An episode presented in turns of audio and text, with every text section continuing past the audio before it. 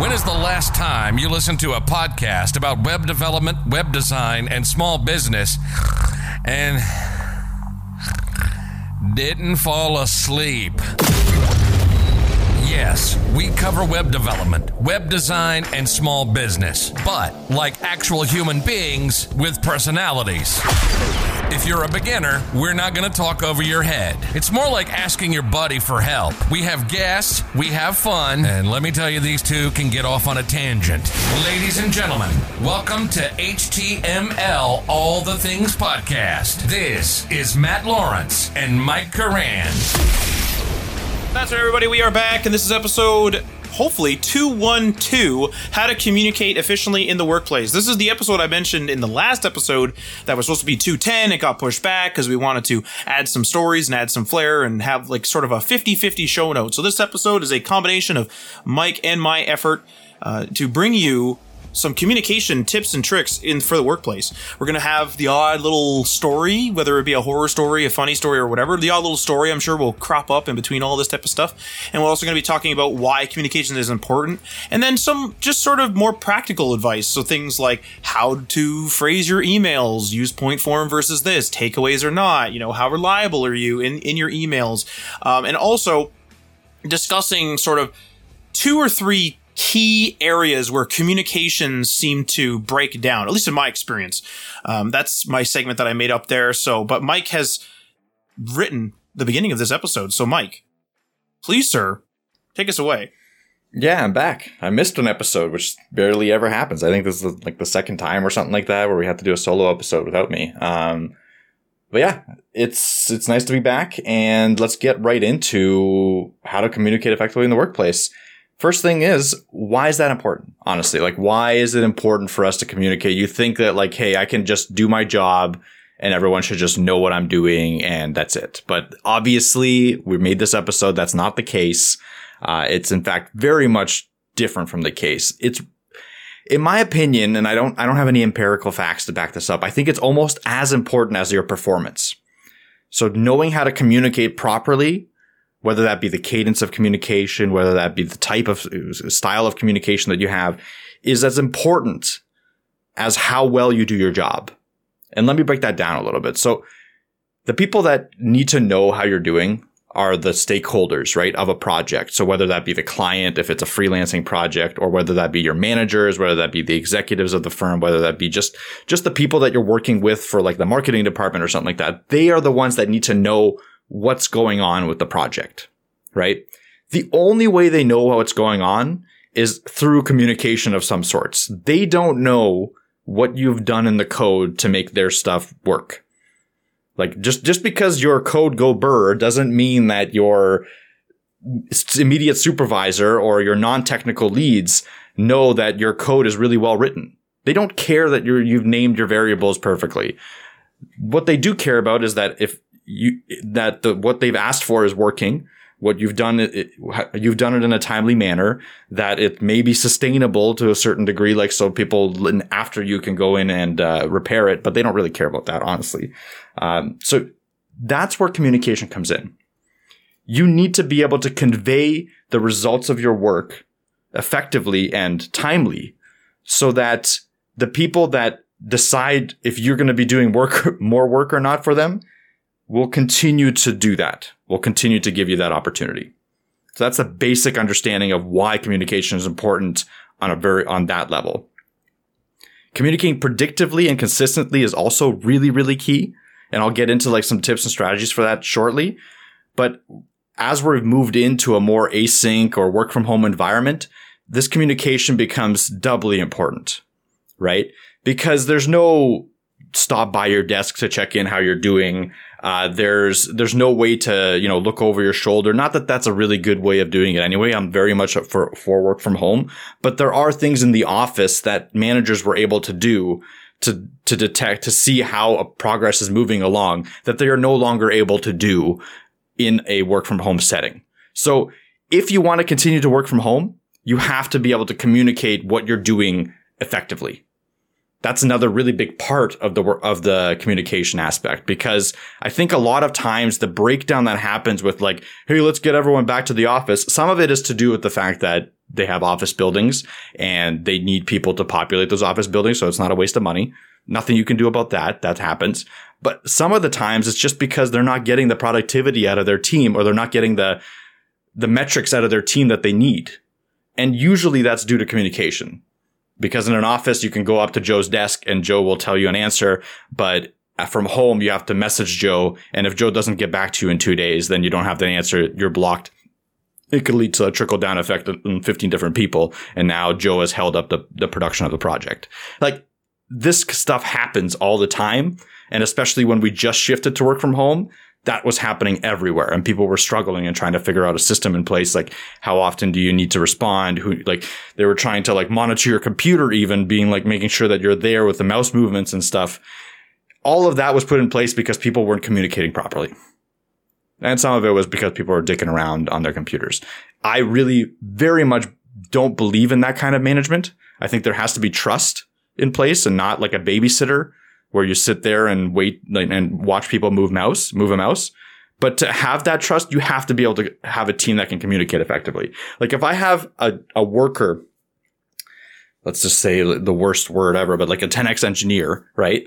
Uh, and they, they do amazing code. They write amazing code, but they're not able to answer questions in a timely manner. In a work from home environment, they're almost useless. Now, I say almost because you can work around people like that as a manager, but you have to be a very good manager to be able to manage an employee that can't communicate with employees that can. So you have to like be the in between between the two. So if the if the guy answers only or the guy or girl answers once in a in a month or once in a week, but he pr- provides amazing code, there are ways around that. But anyway, like regardless, it's better to be a good communicator and provide your insights, provide your time, your, your timely communication in a, in a well structured manner that also doesn't overwhelm you. That's the other thing that I want to talk about because work from home is, has another case where you can have too much communication. A million different messages coming in every second. How are you ever going to do work? So I'll talk about that in a second too. I had uh, something to ask you as well, though. So obviously, work from home does add an async aspect to work to just working.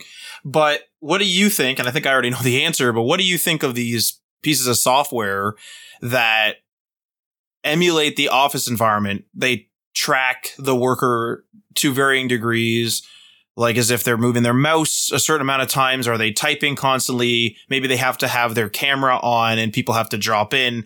We've, we've covered, I think we covered this either in part or maybe, maybe not on the air. I don't remember when work from home became very prominent during uh, the lockdowns and such. And so, you know, we, I think we kind of commented either publicly or not that we kind of felt like these were too restrictive, but they come in varying degrees. You don't have to track the person's mouse necessarily or the keyboard. Maybe you don't have to have the camera on, but you could have a certain policy with an online indicator so that a, a manager says, you know, when I message you, from nine to five, like you have to answer within X amount of time or something like that to emulate. Like, what do you think about emulating the office environment digitally? Is that good or bad for work from home? Is it a step backwards? Is it a step forward? Is it just a way to do it? So my take on this, and this is a personal take, is that I really, really don't like tracking software at all. I think that you're babying their employees. You're, you're, you're treating them like children. You're not, you're, you're showing no trust. And that could go the other way for you as well. Right. I don't, I don't even like time tracking. Like I don't like timesheets. I, there obviously is a reason for them and I'll, I'll get into that in a second, but I don't like the tracking software. I don't like timesheets. I very much want to have belief that the employee that I hire or the employee that I'm managing is able to perform their job in a timely manner and communicate what they're doing and be able to do it on their own. That's my hope, right? And in fact, when I'm one of the main things that I do in an interview process or in the probationary period is I test that. Not your skills. Your skills are great. Like, yeah, you can build those up. But if you're not able to communicate effectively, if you're not able to manage yourself effectively without, without micromanagement of that kind, like what you just mentioned, Matt, with time tracking software, then it's just not a good fit for me personally as a lead or as a manager or anything like that or my company, anything like that. So I'm, I'm much more focused on hiring people that can manage themselves than I am on figuring out what software works to get people to get anyone that can't manage themselves into my company, right? And that that's why obviously this software exists for a reason. There are certain types of employees, types of people I'm sure that benefit from that software. Maybe some people even like the structure. I don't know. I haven't met those people, but I'm sure there are out there, right? But for me, I don't want to work in that environment and I I would never intentionally put people into that environment as well. Well, one thing I, I, noticed actually is I used to work in a factory, and one of the things that I disagreed with there was that you were paid per hour. Now that's not the thing I disagreed with, but you you clocked in, clocked out, so you're paid per hour for that work, whatever. That's just sort of comes with the territory of that sort of job. But when something went wrong, like as if you were, let's give an example, like you were hired to uh, bring boxes from the conveyor belt onto a skid, and that's what you do and something goes wrong mechanically and the entire department is shut down. I remember they would get us sort of some cleaning cloths and some sanit- like sanitizing uh, chemical or whatever, and they would be like, "Oh, you just have to wipe stuff down." And it was a worthless job that if you didn't do it, like there was no instruction. It wasn't like these things need to be cleaned and this and that. It was very much a you just have to be seen working. You don't want a supervisor to see you just standing around because you're supposed to be getting paid for this. And I always thought to myself, this is a weird environment because like with, with, with your sort of self-starter employee, self-managing employee, and I agree with your take. When you hire one of those people, you're paying them, at least in my opinion, to do a job. Like I need you to manage my databases. And as long as you manage my databases, I don't care whether it takes 10 minutes or 10 hours. This is the pay that I'm comfortable with paying, and you've agreed to be paid that. So that's it. And so you can go and manage the databases as you will. And there's going to be some good days, some bad days, some short days, some long days, but that's just sort of the way it is. I'm paying you to manage these databases. When I'm at that place, it's sort of more like they're renting my time or something. So they've rented me my time for like eight hours. And so they've rented my labor and I just need to wipe down machines now. But like, does that benefit the company in any capacity? Not that I want to stand around and be lazy, but it just felt really fake or something to me where it's like, Hey, you guys are just standing around chatting. Like, don't do that. The instant the line breaks, just get in there and start wiping stuff down. And I always kind of thought like, who's this benefiting? it's one thing if they're like, hey, we need help on this other area of the plant. Would you go help them? And you'd say no, right? You're being paid per hour. So it's like you just kind of go where you're told, more or less. But being, doing fake work for, doing fake work so that it doesn't look like you're lazy when you haven't been reprimanded or in, gotten in trouble for not doing the job you've been hired to do just seems childish or foolish or something. I don't know. I don't I don't agree with it. And and it's not just the one place I worked either. I heard I heard this cuz this is when we're in college, so it's not like we had uh, many skills. Many people worked in general labor jobs and we heard this all the time. We had a, a, a friend that worked in an inventory company and it was this it was a similar similar circumstance where even if you finished your count early, you know, you had to go and pretend you were doing something. And that just doesn't like why? pretend pretend to do something like, "Wow, this is so much better. Thank you." Like what? Yep. Who cares? Yep, exactly. And when an employee doesn't want to do work, they're going to find innovative ways not to do that work. Like I have I don't know, I, many friends and family that have that time that tracking software that where it, like it tracks your mouse movements every single one of them, and I say every single one, and I mean every single one, will go do something off the computer, come back to the computer, shake their mouse, go do something off the computer. It doesn't work. The software does not work on a anecdotal level. I don't want to say that it doesn't work across the board because I don't have any statistics to prove it. I'm sure that the people selling the software will tell you it works amazingly, right? But has there been an independent study done on if this software works or not? I don't know. Different ways to it. track too, though, right? Because it's like so, th- those pieces of software where they can drop in. It's it's also that matters. If if your relative was on that, where at any point a, a supervisor can just click video call and you don't have to press answer. It just turns on the camera and they can just see you. Then it's like they could they could very quickly check and be like, this person's not at their desk. Yeah. And again, your excuse could be you're in the bathroom, but I guess they could say like you should have put your status as in the bathroom. Anyway, like it's just, it's for the most part, the, the, at least the people that I've talked to will try to get around it, so it doesn't matter. So I would not ever use that software, and I would never work in a company as long as I I can that uses software like that. I will always push back on it and stuff. So that's my take on it. But having said that, let's jump right into some tips and strategies that I have for being a better communicator.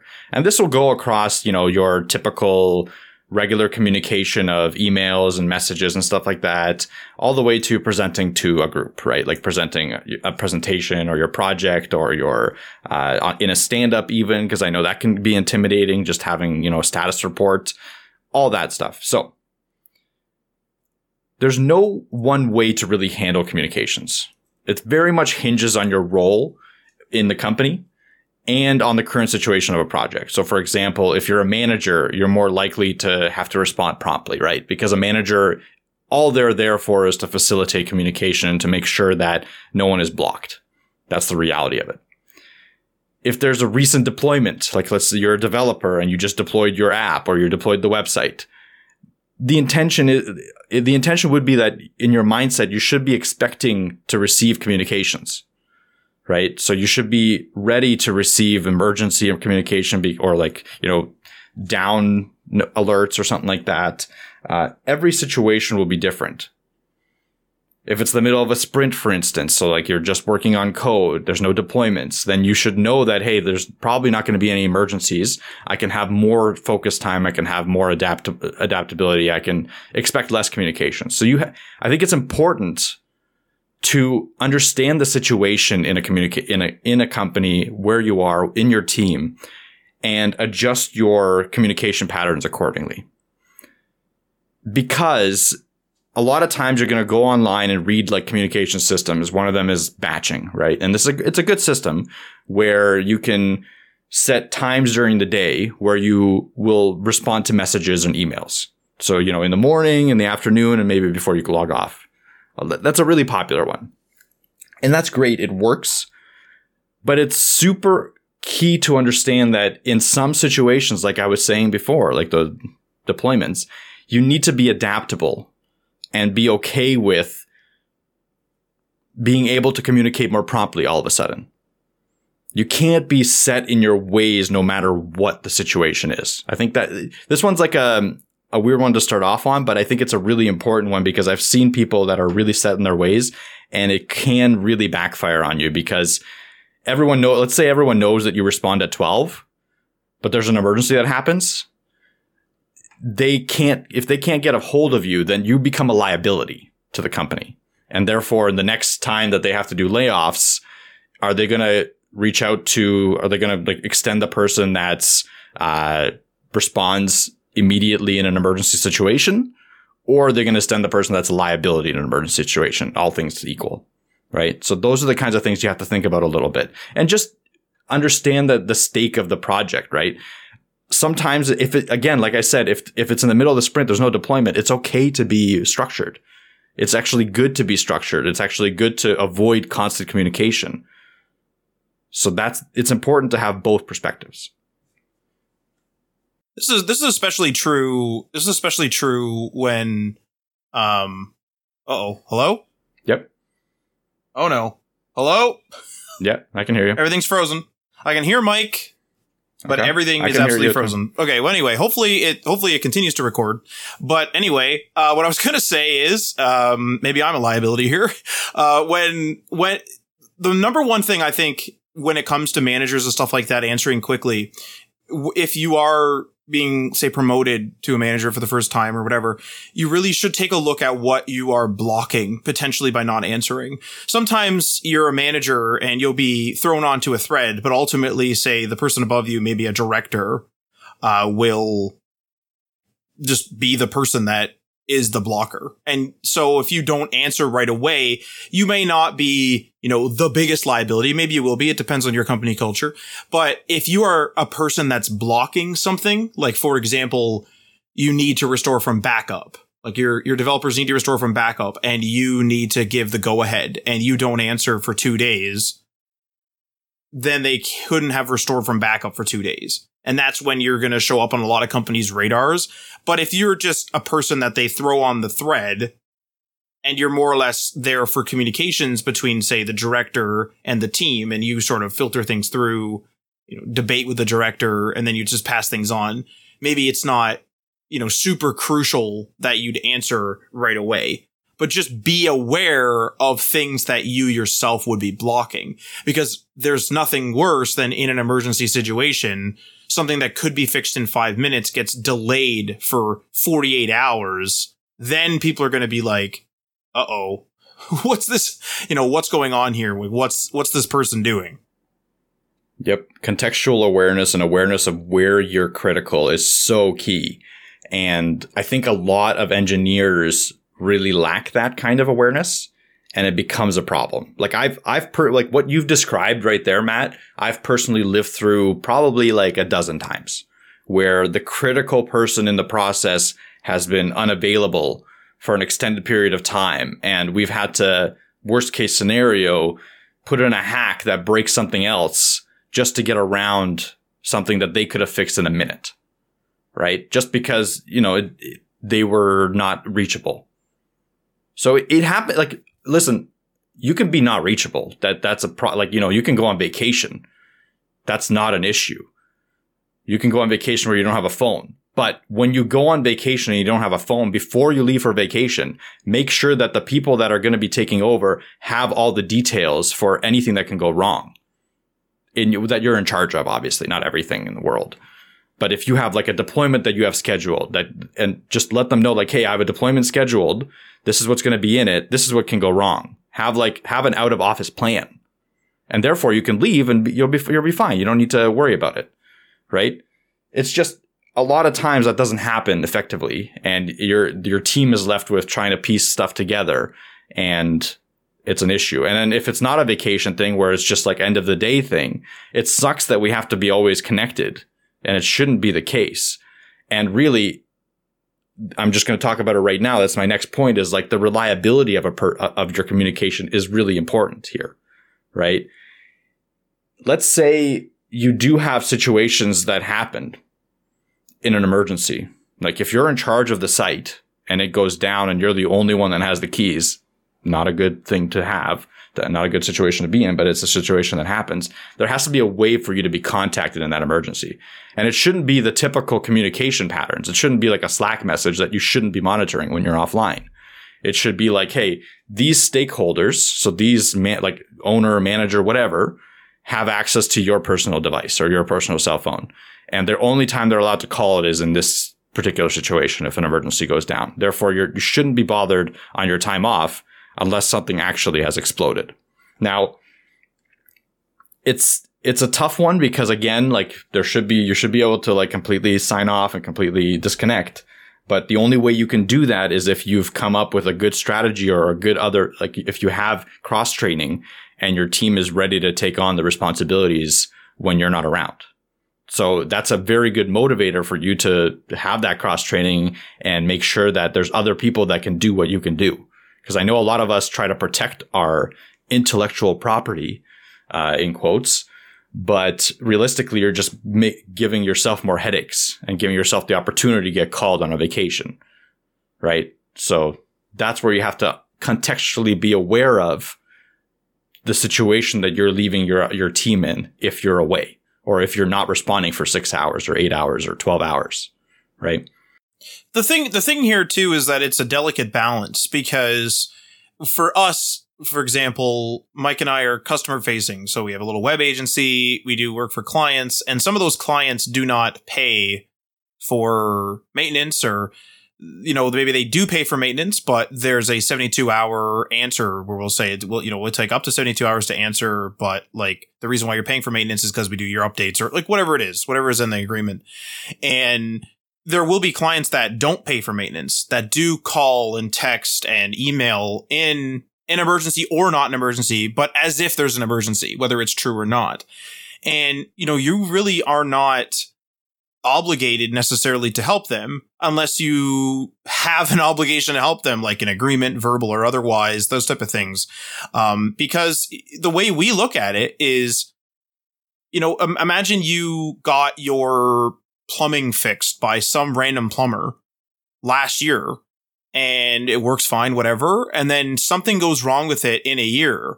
You might call that person because you're familiar with them, but they, but you probably aren't going to be shocked to hear that they may not be available for a day or two or that they're on vacation and it's a sole proprietorship and they don't they don't ha- they, they can't come back from wherever to fix your plumbing and so you just go and call another plumber and i think with tech a lot of the time that sort of relationship between customer and worker, let's say, or, or, or tech professional more specifically, that relationship gets skewed where because tech is a thing that needs to be up all the time, is complex, is difficult to maintain, has a lot of moving parts, has a lot of problems that can happen that raise eyebrows and confuse even the most seasoned devs and seasoned technicians because of that, it feels as though sometimes that you know you're you have to be on call all the time. What happens if something goes wrong? What happens if what happens what happens? But unless you have some sort of obligation, you you know you've said you're going to do it. You have a warranty. There's a law that's telling you you have that you're obligated to do it for some reason. They can go to another repair person. We've gone to we have a usual person that we deal with for say HVAC if that person is unavailable, we will call another person. There's, there's nothing that's holding us to staying with that HVAC person. And there's nothing that is holding that HVAC person necessarily to us. So, you know, again, depending on your laws and what you've signed and what you've verbally agreed to and this and that and the other thing, uh, if there is no obligation, then there just is no obligation. If you built someone's site seven years ago and they you, they paid you once and they never paid you again, do you have an obligation to fix it when some API gives out or when the when the PHP version that that site requires gets completely deprecated and removed from the hosting service that they use and the site starts acting funny because the PHP that it's used to is gone? Is that your problem? Not really. So what I mean is, is not necessarily to ignore that person. I'm not saying to give bad customer service, but if you were on a vacation, you know, and talking in the same vein as Mike, where he doesn't want, or he's like, you know, sort of ra- raising an eyebrow to the constant connectivity, like, you know, do you need to be constantly connected? Do you not? For incidents like that, you really don't need to be constantly connected because like that person can go to another technician. That person can find someone else on a freelancing site. There's nothing holding them back from doing that.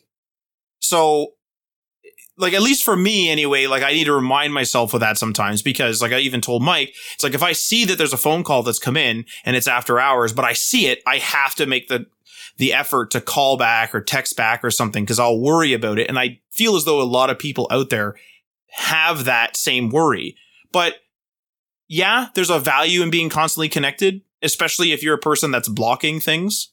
But if you're a per- if you're in a situation in which it's not your responsibility and someone's trying to throw it at you, I mean, maybe you should just take that time to disconnect because how can we be connected 24/7? We do need to sleep at some point. You know, we most of us are like working to live, not living to work type of thing. So it's just something it's just something that i notice in tech especially because we put so much effort into keeping things live 24/7 it, we can lose sight of the fact that hang on a second you know if i don't want this to be my my responsibility it, it isn't my responsibility i don't need to repair this 8-year-old site in seconds for this person because they paid me $700 six, six seven years ago that's just not that's just not how generally things work unless there's some law where you live that forces that. Yep, exactly. I think that that's a good way to kind of put the balance of this, right? You don't want to have people take advantage of you. And you also don't want to put yourself in a situation where these emergency calls are consistent. Like when I say that, you know, you have a deployment and you're in charge of whatever, like s- something's happening where you need to be aware that you can't just disconnect. That shouldn't be happening every day. That should be a, you know, either a monthly thing, like once a month or something like that, or once in a while. Like you shouldn't have a situation where you have to be aware of your, of the situation, of a situation on a consistent basis. If it's happening like consistently, that's a problem. That's a problem that is not a communication problem. That's a systematic problem within the company. So you need to figure out a way to cross train. You need to figure out a way to stop the emergencies from happening. Because obviously, if there's a constant outage of your site, you need to rethink your deployment strategy or something, rethink your technology stack, everything. Uh, because no one can like persistently survive that for a consistent amount of time. Like you're, you're going to burn out. You need to have a way to disconnect if you're if you can't disconnect every day for you know months on end, it's it's a serious problem. So again, setting boundaries is also a very important step to that, right? You need to be able to tell your managers that hey, like you can't call me at 9 p.m. every day when you see a a downtick in traffic. Like that's not something you can do and have me still be productive the next day because now I'm worrying the whole night. Now I'm worrying the whole day. Now I'm working the entire time because your call has stopped me from relaxing and it has made me go back into work mode. And now I can't like, you know, clock down. Now I can't go to sleep till like 1 a.m., whatever. Do whatever you can to get yourself out of that situation. And I'm not saying quit. I'm saying adjust it, talk to people, try to make everything work.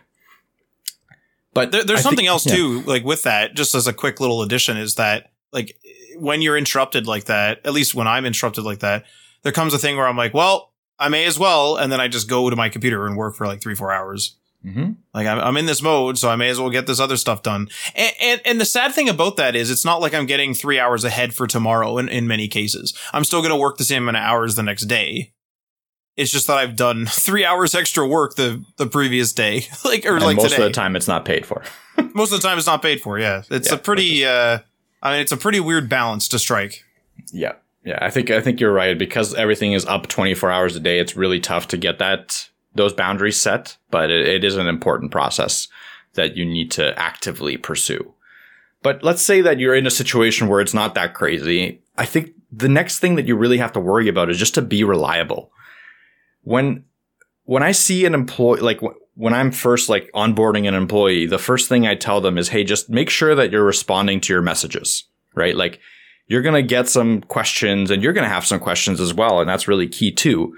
Just make sure that you're responding to them in a consistent basis. And I'm not saying as soon as a message appears on your screen, respond to it. I'm saying like, if you're, if you're busy with work and you have a lot of coding to do, set aside two or three times during the day where you're going to answer messages and try to keep that timing consistent because then if I know that you're going to be answering messages at 12, then I can message you and I don't have to worry that you're not reading it or anything like that because I know you'll get to it at 12 or I know you'll get to it at 2 p.m. It doesn't bother me. It's not urgent. Most of the time things are not urgent. That's the reality. But if I'm messaging you and you sporadically message me a day later or two days later or three days later, and, or you do like a, a sporadic set of once a week communication or something like that. I know some people probably do that. It's really difficult for me to progress in my tasks if I'm relying on you. Again, it's that like that team effort. Like everyone has to be okay with communicating with each other to push the project forward. So being able to answer questions in a consistent basis and be reliable in communication aspect is a huge plus. It's a huge win for the company, for the team. And I, I, I can't like the, the, the reason why this sounds kind of uh, to a lot of people, this sound might sound ridiculous and like, why am I even saying it? Obviously, I'm going to reply to messages that are sent to me if I'm hired, but it's not like it on a consistent basis on teams that I'm part of. I have problems with communication. I have people that will disappear for a day because we're working from home. They can't, there's not much you can do about it. I'll have people that will answer at like 3 a.m once a day, which is okay. Like if it's consistent, I guess it's okay. But sometimes like sometimes it's not consistent. Sometimes they'll answer like three times a day, and then sometimes they'll answer once at 3 a.m. and then sometimes they'll answer four times, five times, seven times a day. I think the consistency is what matters and the reliability. Because I can I can almost program that into my tickets. Like if I if I'm relying on you and I know that you're going to be answering at 12, I can be like, okay, well this ticket will take me an extra hour because I have to wait for a response. That's fine. No big deal, but I'll have that response at that time and then I'll move on. So it's just the reliability really makes it a lot easier to work, especially asynchronously and from home. Um, because if I don't have that, then it's just tough. But once a day is actually okay too. Like I know some teams that work very strictly asynchronously will only have a once a day standing time when all questions are answered, all questions are asked, or all like all the questions that are asked are answered, and then that there's like a, a you know a 15 minute window of communication open where people have to be at their chat programs, um, where you can have a little chatter, or you could just schedule a chat with someone.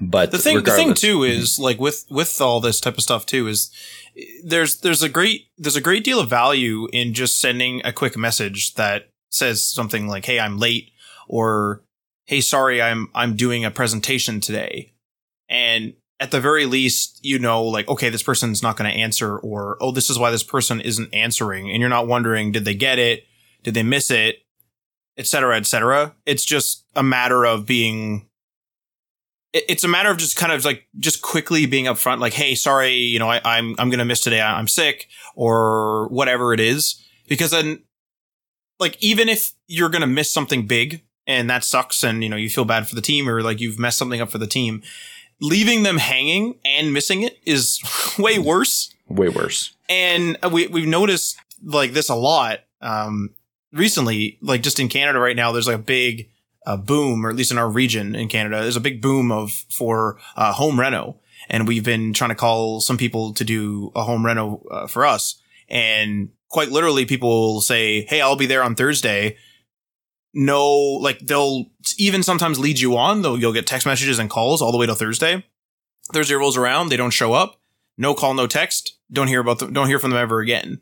And it and it's so strange to me that like, why wouldn't they just say, Hey, we're too busy. Sorry. I understand that you're busy, but even just leaving a voicemail message that says we're not taking jobs at this time, or even better, how about you just not lead me on? And I think those are the worst sort of types of communication that you could do with a team where you're, you know, you're constantly saying, Hey, you know, I'll be there in 10 minutes. I'll be there in 10 minutes, or I'll be there in 15 minutes. I'll be there in 10 minutes, 50 minutes, 20 minutes, to 30 minutes. And then the team is like, especially if Mike's saying where everyone's working asynchronously, even across time zones, now everyone's there for two hours instead of one hour. You're showing up like day late, dollar short, basically. And then you've basically blocked time for them. You're probably not prepared because you're in a rush. It's just better to say, Hey, sorry, I'm late. I'm stuck in traffic. Can't make it today. If there's some sort of consequence to that, there's some sort of consequence to that, but at least the communication and what was happening was clear. Yeah. I, I don't think like in my time as a developer on different teams, I don't think I've ever seen a consequence, like a, a serious consequence of someone saying they're sick or they're going to be late or something. I have seen a consequence of people not responding. like that's just the reality. So you're you're 100% right. A response of any kind is better than no response. And uh, it's just key to again, it's just key to have that back and forth communication. Like it's it's really important to be okay with doing that. And I, I, think a lot of people struggle with that. And uh, honestly, and I'll just be blatantly honest here, I struggle with it sometimes too. Like I, I have some people that I probably need to reach back out to and say sorry because I kind of led them on. There's some time, there were some projects that we, like I could have been working on, but, uh, I just got way too busy and I did not respond to them. Just reality. I didn't do it. I need to probably reach out. And so here's a reminder for everyone else. Reach out to those people that you didn't, follow up with or follow back, respond to. Because yeah, it's a been, it might have been a long time, but that relationship can still be salvaged if you kind of reach out and apologize and explain the situation. Because it sucks. Like it sucks for that person too. Because like they don't know what happened. You don't, you didn't update them. Now they have to go find someone else. That's fine. Like it's the reality, but it does suck.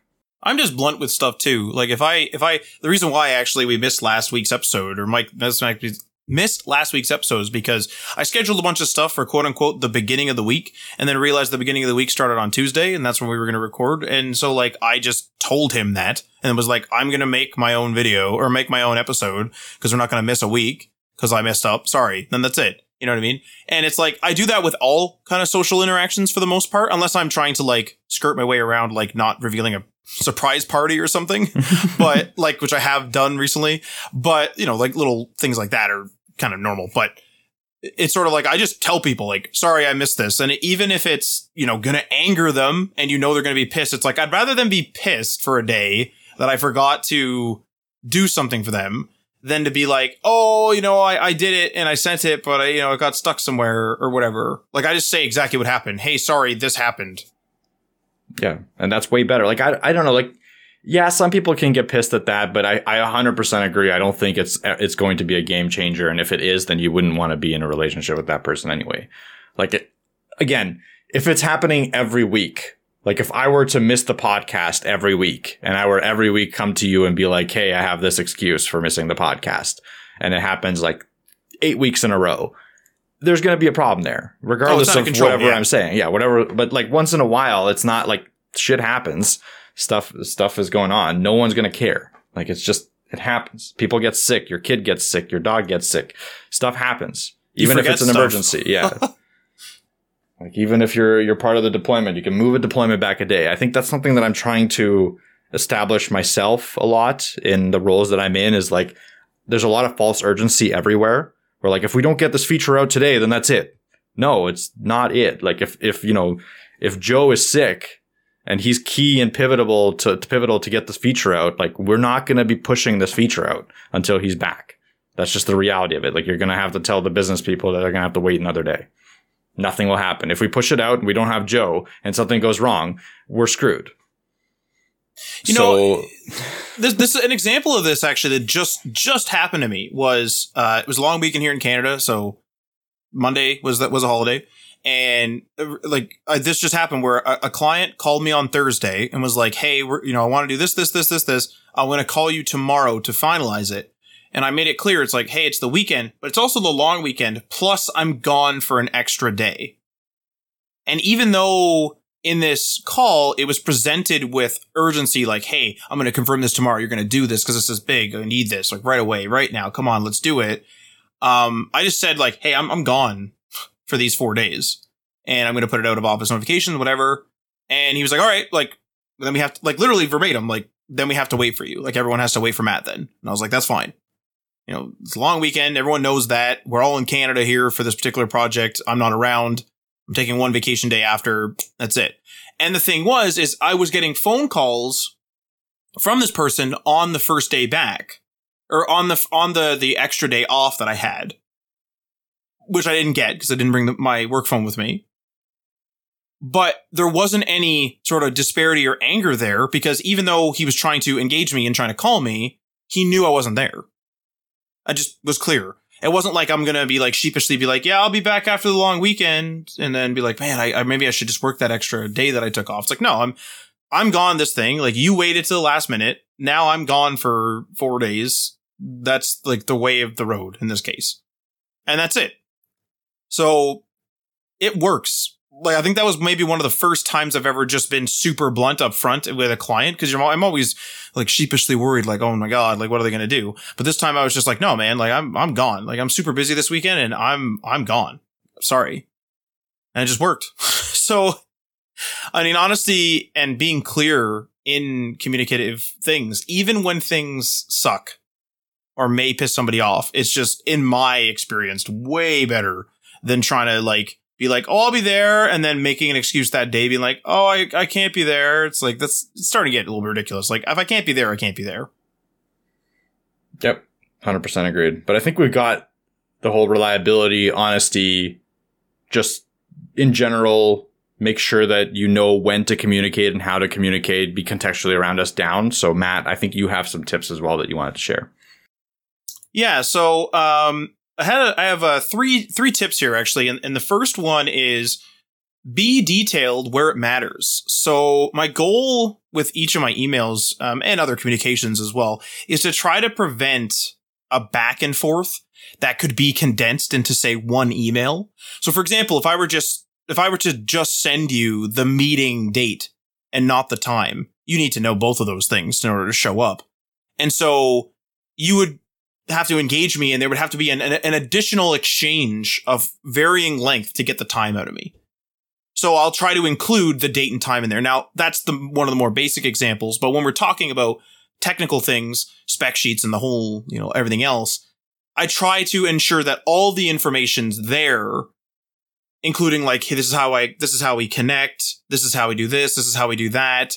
Like all kinds of, all kinds of like bits and pieces that I think they would want and, and do. Now, the thing is, is that it sounds like I'm rambling and it is because the caveat here is it's easy to blow these communications way out of the water where I'm giving these people the connection details, the database details, this, that, this, that, this, that. And it's a, it's like a laundry list of things and little tiny things that could be bullet points will be blown up into paragraphs. And that's not what we want because people aren't going to read those paragraphs 90% of the time. So what do I do to combat this and sort of make my, my emails detailed where it matters, but not super condensed with information is I think of what a person's inquiries may be in almost an FAQ or a frequently asked questions manner. So for example, I may determine what questions they may ask, like, Hey, you know, where are the credentials for that? Uh, what's the URL? What time? So if I'm presenting a problem with something, I'll be like, this, you know, photo gallery is down. We have a serious problem, blah, blah, blah, blah, blah. And then in paragraph form explain the problem. And then and below that, I might just say, this problem is located at URL this. Credentials can be found here. This is the data store in which these, these files are found. These are the, the image formats that are allowed on this plugin. And then that's it. So I try to keep these question answers that I've come up with, like these FAQ questions. I kind of just put the answers in quick quick succession so someone can refer to them and they don't necessarily have to come back to me about it. Next one here is in the face of um, overwhelming details. So obviously in tech, like I've already mentioned, uh, sometimes you're working with something that's just filled with technical details, like sending reports, sending and gathering logs, sending spec sheets and those type of things to colleagues. When you do this, oftentimes it's due to troubleshooting. You're trying to solve something that's particularly bizarre and you can't quite get it, get it fixed. And while it's important, obviously, to keep things specifically communication straight to the point to avoid confusion and to avoid talking about, like, we're not going to talk about, you know, the installation of desks in the same thread where we're like, computer fans are failing all over the world. Like it's, it's too, you know, it's, you're not going to do that. So in the face of these overwhelming details, what I do is I like to gather everything that I think the person may need and then write bullet points on things that I specifically think they'll need. So for example, we're trying to troubleshoot a server that's crashing. I extract the logs. The logs are 40 pages. Okay. This person's more of a specialist than me. That's why they've been engaged. I don't know exactly what they need but I go and I look through the logs and I find the section with the errors and it's on page 10. I'm going to put in here's like this is my email. Here's the logs that you requested. I've attached them. They're in a PDF. They're 10 pages long. I believe the main takeaways are bullet points. I be- there's an error on page 10. Sometimes I'll even copy paste the error if it's short enough right into the email. I believe this where the error may be all 10 pages of the logs are are uh, attached in case this is not what you're looking for. Done. That's it. That way I'm not blocking where if I were to just give them the 10th page, just tell them the error and then that isn't the problem, I don't want to be the person blocking. So I'm going to be like, Hey, you're the specialist. Here's your 10 pages. I think the problem's here. If you want to zoom in on that to try to get, hit the ground running a bit, if that isn't it. Don't worry about it. I got you covered. You can refer to the 10 pages. Trying to save time in both cases, whether we can or can't be more efficient in that way. And last one here is answer questions in their words. This is actually something I use all the time. And this is something that I used to never do for people. And it, I was corrected over and over and over again by a boss that I had in uh, one of my co-ops. And eventually I started doing it because I just didn't believe in it for some reason. And I would basically do this. So I'll get into it. So you'll be sometimes faced with a wall of questions. Like you'll be faced with, Hey, you know, I'm new here. Like, where do I log in? What's the details? What's this? Where's that? Where's this thing? Here's that. Okay. And instead of me trying to answer in paragraph form, which is what I'd normally do, is I take their four questions, write, you know, two, three paragraphs, but include all the answers in those paragraphs. It's long right? It's too much. So then sometimes I would even write it in point form. Like I would try to like shave it down to point form, but sometimes they wouldn't get the context or maybe like the question they were asking doesn't make sense in this context. And I, and like I'm answering it the way that I should, but they don't understand that that's the answer to the question that they ask because they're like, well, no, I didn't want to know where this was. I want to know where this was. Like I wanted to know where the restrooms were on, on, on floor 10 and you're talking about floor 12. But the reason why I'm talking about floor 12 is because there is no restrooms on floor 10. And you can see where things kind of start getting misaligned. So what my boss kept telling me to do over and over and over again, and I just wouldn't do it. And eventually I did. And I've been doing it ever since is when you go to into an email thread, you go to reply. Obviously, when you scroll down, all the other prior emails are there. I literally go into their email, the one that they sent, in my reply, and I write the answer to each of their questions underneath their, their question in red text. And then my quote unquote new email says, please find the answers to your questions in the email below in red text. This allows them to understand what is going on and what questions I'm answering because it's answered in their words it keeps the thread way cleaner. So I'm not writing these huge paragraphs or having a back and forth as to what questions I'm answering and why I'm answering them that way. And because the person, and this is my assumption, but it's held true so far, is because they've asked those questions in the way they've asked them, they will retain the answer better. I don't know that I've ever had to answer again since I've started this method. I don't know that I ever have. Maybe once. I it's feel like the better. only time you would have to answer again is when someone just doesn't read the email, and which happens pretty often. like, so I wonder, do you have any tips for people that like have found that like when someone blatantly doesn't read your response, do you just reply back with the same response, or do you have any other strategy for that?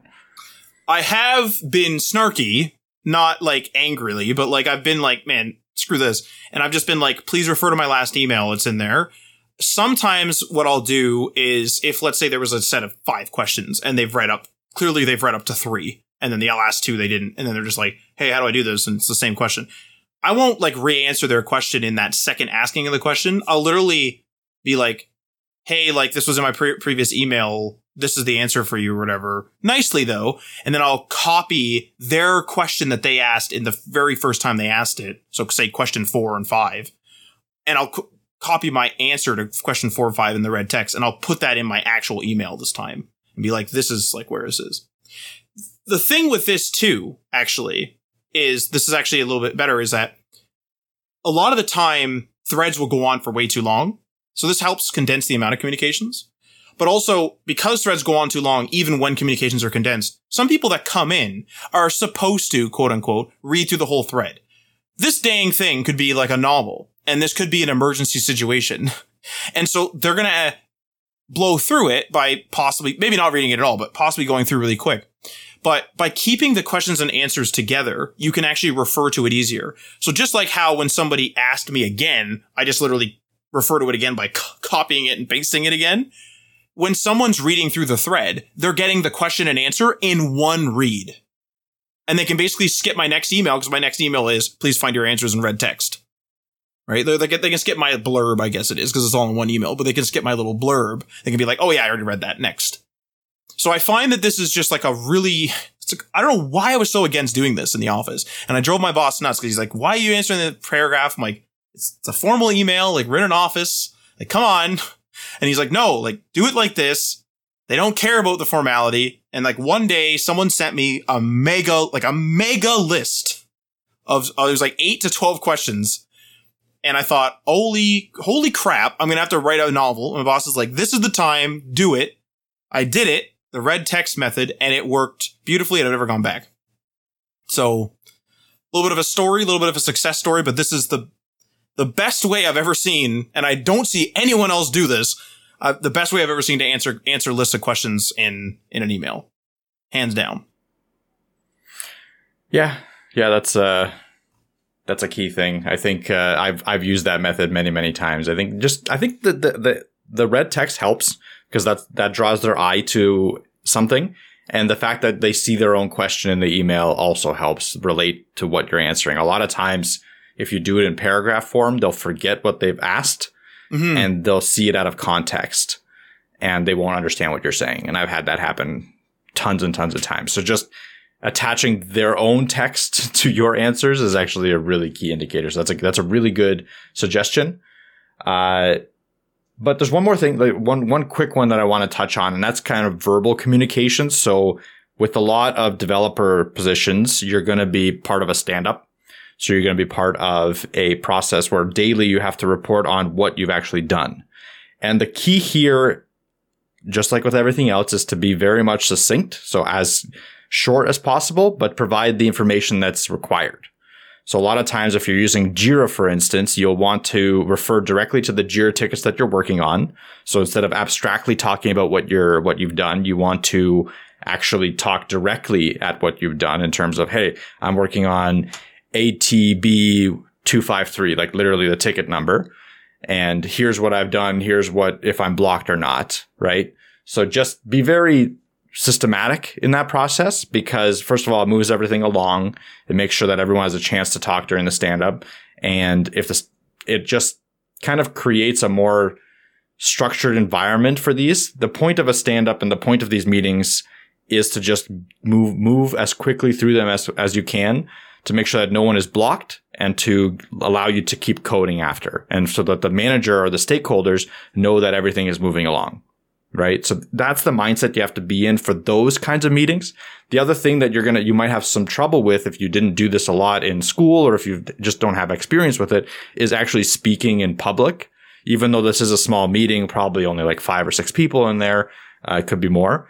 Uh, you might be a little bit nervous. So I think if you're nervous during stand-ups, if you're nervous during presentations, it's important to give yourself a break there and actually practice like you're just, you might not be inherently good at it. And that's okay. Like not everyone is good at presenting. Not everyone is good at talking in, in front of people, but there are ways to get better. So stuff like doing Toastmasters with your friends or something like that. Uh, maybe even recording short YouTube videos. Like, yes, YouTube isn't public speaking, but it, in, a, in, if you put your mindset to it that you are actually speaking to a lot of people online, uh, you can practice doing it without actually doing it, right? Speaking to yourself in a mirror, stuff like that. Like actually take steps to get better at it. And it does make a difference. Trust me, if you can communicate really well during a stand up, that'll show the stakeholders, your managers, your boss, the other developers that you're in it and that you are someone that's part of the team. Whereas if you communicate poorly though, during those and either speak too much or don't give enough details and you're constantly have to be asked to repeat something or something like that, that could put a hindrance on your progression in a company. Just, just my two cents out there. Yeah, absolutely.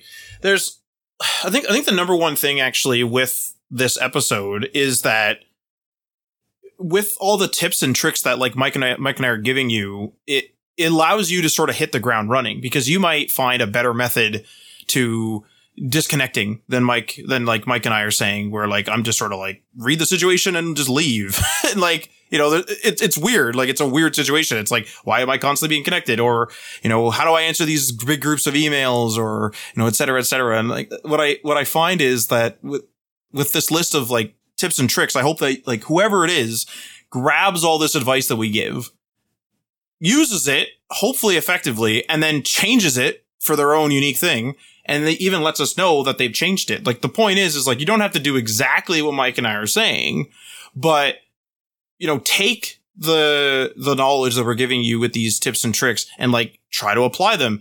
Try to extrapolate it into your situation if your situation's different and try to like really sort of massage it so that it works specifically for you. Because you yourself are going to be in different situations in your life. Maybe you'll become a freelancer at some point. Maybe you work for somebody next time, next week, whatever. And the, these productivity tips can be, you know, used across all these different situations. And I think it's important to be able to take them and adjust them for every little, every little thing.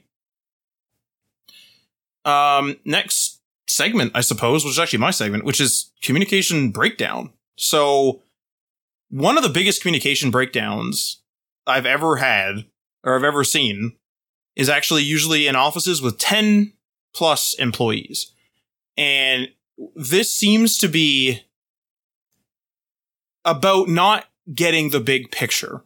So you have a bunch of teams, you have, you know, 10 plus people. You don't know who's who's responsible for what. And as the population, the employee population grows, the issue only gets worse. So let's say, for example, you're a brand new employee and they give you the wrong password. So you're trying to get your password reset, but you've you've passed around from IT team to a different IT team to another team to an administration team and nobody knows who's responsible or who wants to do or who's able to do password resets. And then finally the person that actually does the password resets is found and it's a 15 second affair.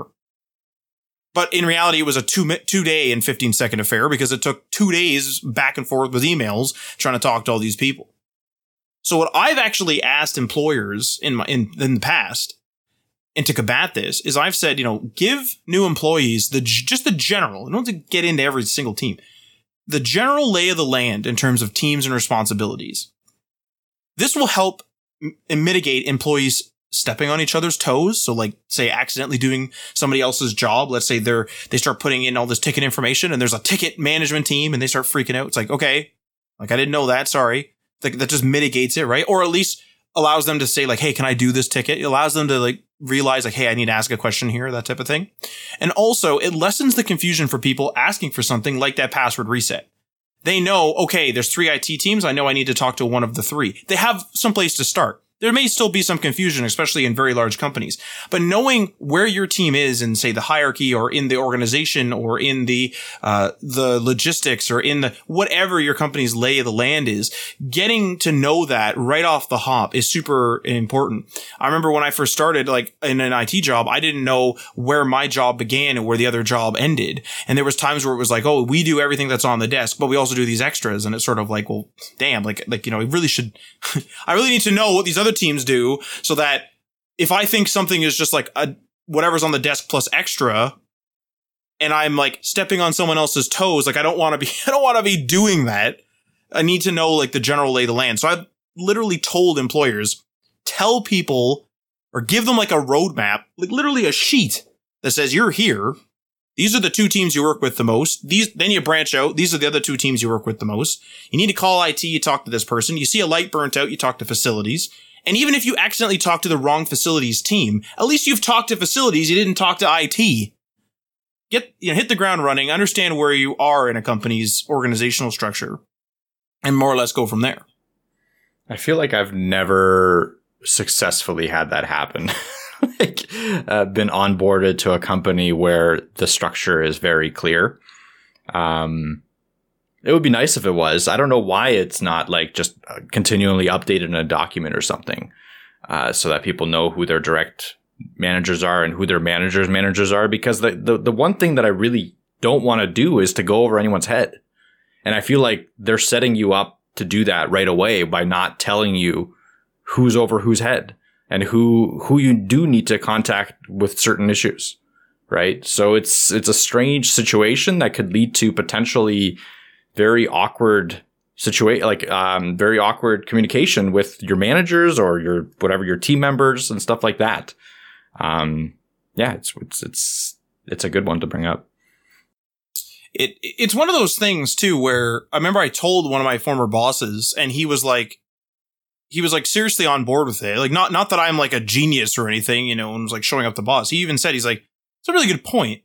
Like, how would someone come in? Because how would someone come in and know? Because the company makes proprietary procedures and they make up the names. One company may call it desk IT, another one calls it desktop IT. The next people just call it general IT. Everyone just makes up a name for it. There's no legal requirement on, on IT teams, at least not here.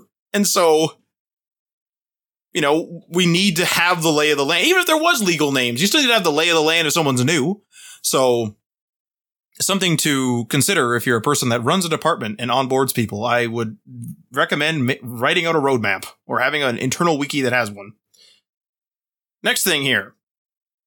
Stonewalling due to job boundaries. So some people will simply refuse to step outside of their given responsibilities. I'm sure we've all experienced this. And while I understand this from a scope creep perspective, right? They do not want to take on additional responsibilities because they're being paid the same, they're being compensated the same, and they maybe do not want to have to take overtime. They don't want to do overtime because these are tasks that they're not being paid extra to do. So why would they do more time? And they don't want to become the person that the company just goes to and says like, oh, you know, Bill's supposed to be on vacation, but screw Bill, whatever. He'll just give up. Let's get him to do this on Sunday and you know, have him do this on his vacation, have him do this on the weekend and stuff like that. So some people will just straight up stonewall because of job boundaries. And oftentimes it's due to the lack of that roadmap or the lack of understanding where you are in the company's organizational structure that you maybe approach an employee because you're like, oh, this person's a sysadmin. I got to talk to this person, but they're like a very specific sysadmin and they won't even help you. They won't even redirect you. Nothing. They're just sort of like, that ain't me. Go away type of thing. Because you're new in this hypothetical, this can completely stump you because you do not know the lay of the land yet. And this can really draw out your onboarding or just your first few tasks from something that would normally take, let's say, a day or a few hours in the day into a week long thing because you're trying to search for the right employee, the right team, the right procedure, all this type of thing. And so this is a big, big problem. I remember in the past, we've, we've approached, I remember that we had this ticket and I'm going to anonymize details here, but we had this ticket and we found I'm not in, I wasn't on this particular software's communicate, uh, on this software's QA team, but we were, we had to use this software to do some tests and we found, we found a problem, like a, like a major problem. And we, we approached that team, stonewalled, nah, get out of here. Like, you don't know what you're doing. You're not QA. It's like, fair enough. So we go to like talk to some other people, talk to some other people, talk to some other people. And eventually somebody says, you know what? Just, just put it in our Jira. Don't worry about it. Okay. Go into the Jira, put in the issue Okay. Literally months go by. This Jira is never corrected. And little alerts are firing off that like, hey, you know, these things are undone in your Jira. But my boss says, you know, our particular team doesn't use Jira or that Jira instance anyway. So just don't worry about it. Like, it'll alert, but like, what are they going to do? Like, get you in trouble for not being on that team? Like, it's nonsense. It's like, that's fair enough. I remember like seven months. I think it was like five to seven months after I get a message in the internal, not Slack, some other thing. And I get an internal instant message and they say, Hey, did you, did you do this? Like, did you write this ticket? I'm like, yeah. He's like, is this resolved? I'm like, I don't know. He's like, what do you mean you don't know? Explain. Eh, talk to this person, stonewalled. Talk to this person, stonewalled. Had to go up the chain, talk to somebody else. Had to get my boss to talk to somebody. Eventually, they said, put in a Jira ticket and uh, your ticket's not resolved. He's like, this is a major problem. I was like, I know. And he's like, well, don't worry, we'll fix it. 15 minutes, fixed, done, over. Jira ticket closed. It was one ID value that needed to be changed. That was it in the database. That was it. And we found it. And that's how long it took because someone stonewalled us and just wouldn't help us. So what I guess what I'm trying to say is, is like, this is a major problem with, with communications. And I don't really have a solution to scope creep or you taking on additional responsibilities. But I will say that at least verbally, you can at the very least direct people someone direct direct someone to someone else. And just consider that even if you're not willing to take on any scope creep, which I'm not saying that you should be taking on scope creep, just consider that you're we're all in the same team here.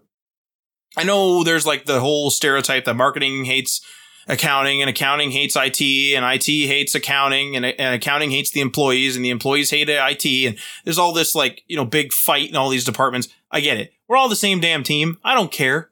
Like if I have, if I need some help here, I'm here not for fun. I'm here because the company needed me to do something and I'm going to try to do it. And if you're going to stonewall me, I'm also not going to care.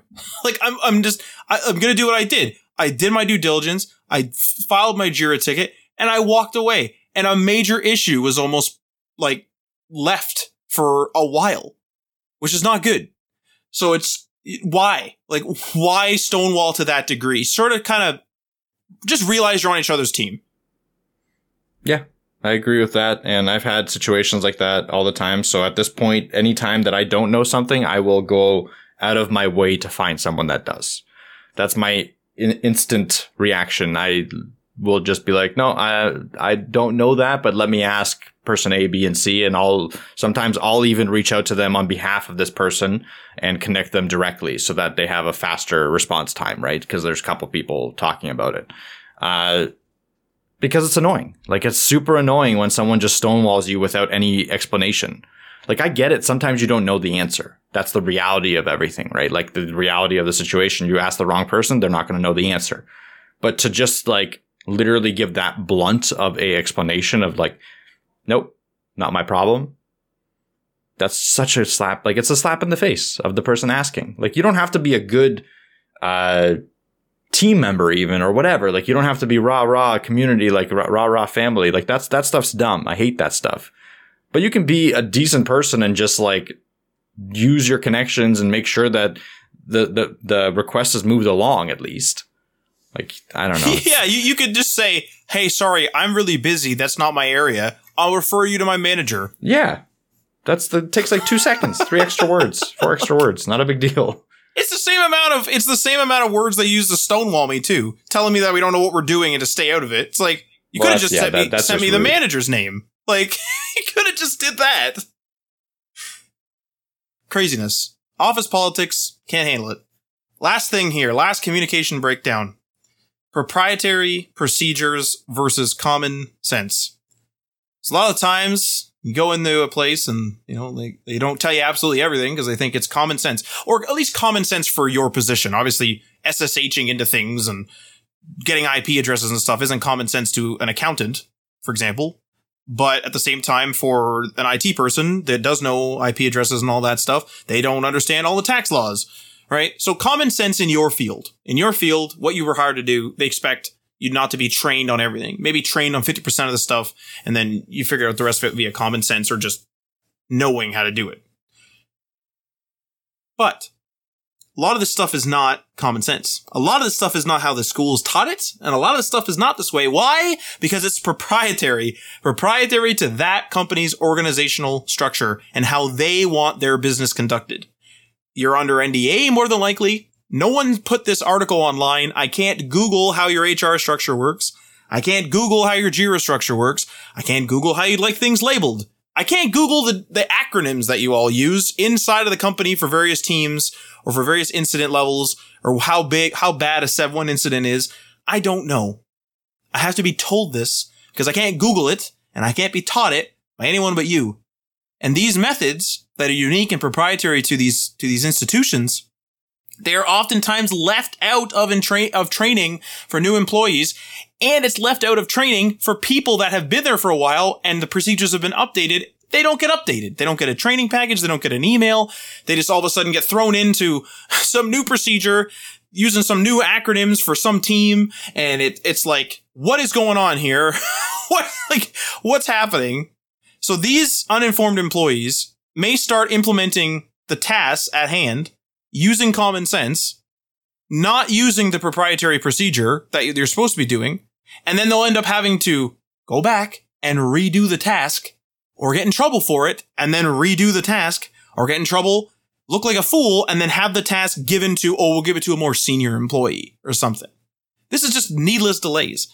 If you have something that's proprietary and you know it's proprietary and you have an NDA and it's not available online, why isn't it in your training package? This has happened to me several times. It's wild. I remember asking people, like, they had specific ways that they named their branches in Git. And I asked them, what is this? And I'm anonymizing details, but what is this? And they're like, oh, it's just this. Not just this. This is not online. This special naming system is never, is not anywhere. It's what you use every day. It's a term you use and multiple different terms you use every day for years of your life. I've been here for 15 minutes. You're talking effectively in code. It's just a branch name. What is it? Why is it named that way? Ah, yeah, let me just telepathically get that out of your, like, get out of here. Put it in the training package. Put a label on it. Tell me what that is. Tell me that instead of saying master branch, you're using Jim or something else. Like, tell me what it is that you're, yeah, you're using, especially if it's, if it's common, if it's proprietary and it's not just common sense. Like, Sure, I need to know what SSH is as a network engineer. Great. But I don't know what, like, if you for some reason call SSH the connection terminal. We're like, the hell's a connection terminal? It's like, what do you mean? It's the terminal we use to connect and we SSH from it. It's like, get out of here. How am I supposed to know that? So that's my last communication breakdown piece. It's my last bit of my rant. I hate it. this, it might be my most hated one. I just, I can't handle it. So the way I approach this one is, um, unless I'm sure, like 100% positive that the person knows what I'm talking about, I will give a brief explanation or a breakdown of an acronym before I continue to use it. And I, I will admit that not 100% of the time, because sometimes something's so ubiquitous in my head that I can't, I, I, can't distance myself from it enough, but I try to do this at least. Uh, so if I'm talking about a piece of software, like let's say I'm talking to a manager about VS Code, for instance, I'll in brackets first time I use it, put this is my code editor. This is where I write my code or something like that, just so they know what I'm talking about. Next time I'm, I'd expect them to understand and I might not do that. Yes. It, what's good about that method is that you're not flooding them with information. So you're not spending like, you know, an hour writing the explanation. You're giving them like a little tidbit. And if they seem to pick up on it, then that's it. Or if they already knew it, you're like writing a huge paragraph. You, they may think like, oh, this guy thinks I'm an idiot. By giving them a little bit of information, it allows you to like see like, do they understand this this proprietary procedure? And if they do, great. If not, you can continue to write. Like you can write another thing explaining it, uh, or they'll ask, right? Or you can just knock it off if they already know it. You just don't have to explain that stuff anymore, even in brief. Like that. That sounds like a good middle ground to me because I didn't have a, a solution other than just throw it in the package. But that's a good way to handle it especially when in an info package, you might get like 10,000, hopefully not that many, but 10,000 items. You're going to forget. You're going to forget the acronyms because some big companies have like, like a, like a dictionary full of acronyms and some of them are deprecated. It's like, what is, what is going on in here? Like, the, the word cat isn't cat. It's actually computer at terminal. It's like, get what? What's going on here? I thought it was like Cat 6 cable. No, it's something else. Oh, great. That's real good. So that sounds like a good solution, Mike. Uh, better than my just yelling and, and hollering, but that that's that's my piece. Uh, I think that's it for this episode, though. Uh, unless you had anything else to add, Mike, I think we've uh, covered all the uh, communication tidbits for today. Yeah, no, I think we covered it.